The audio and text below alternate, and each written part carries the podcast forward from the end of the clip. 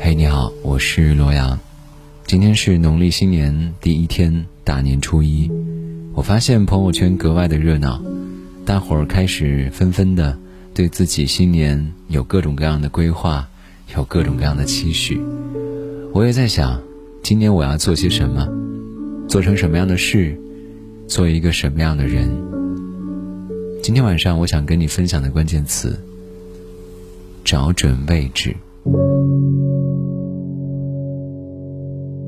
在这个世界上，有些人辛苦了一辈子，依旧一事无成，其根本原因就在于认不清自己的位置，要么过分的高估自己的能力，眼高手低导致碌碌无为，要么太过贬低自己的实力，畏手畏脚导致无所作为。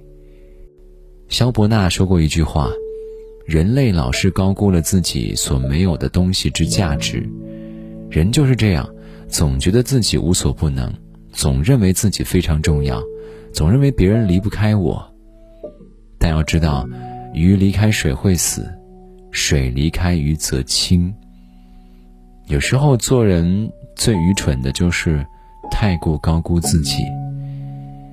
有一个朋友曾经分享过这样一个故事，同学小李本是当地一家单位的职员，由于工作简单，所以他总是很清闲，于是他把这种清闲都归功于是自己能力强大，所以工作时才能够游刃有余。凭借着这份自信，他得意满满地开始了小摊创业之路，想着靠自己的实力一定会赚得盆满钵满。哪知道才过了三天，他就放弃了。他说，我原以为做生意是件很容易的事情，不就买点东西低进高卖吗？结果真到做的时候才发现，我完全高估了自己的能力。人家那些小摊贩特会察言观色，哪个顾客有比较强的购买欲望，哪些人虽然有些犹豫，但努力努力还是能拿下的，他们看得非常准。而我就不行了，根本分不清自己的目标和潜在客户。所以做人永远不能高估自己。就像股神巴菲特说过，只有在潮水退去时，才会知道谁一直在裸泳。一个人到底能够做成多大的本事，有多少的才能，总有一天会真相大白。刚才说的是不要过分看重，接下来想跟你说的是不要过分的看清。我不知道你有没有这样的经历，明明会做这道题，却因为害怕被说成爱出风头而选择默默低头。公司年底竞选优秀员工，你每次都是推荐别人，从来不敢推荐自己。有人夸你会搭配有品味，你立刻摇头否认，说只是随便穿穿。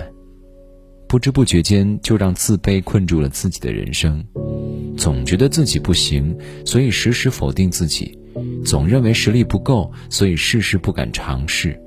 富兰克林说过一句话，一个人失败的最大原因是对自己的能力缺乏充分的信心，甚至以为自己必将失败无疑。唯一的办法就是努力摆脱自卑的情绪，做一个相信自己的人。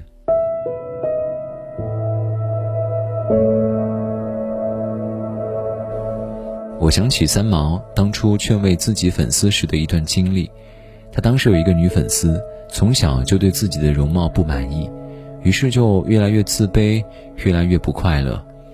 后来三毛在给他回信中这样安慰他，如果我是你，第一步要做的事是加重对自我的期许与看重，将信中那一串又一串自卑的字句从生命中一把扫除，再也不轻看自己。因为我自己的生活一点一点地丰富起来，自得其乐都来不及，哪还有时间去想那么多呢？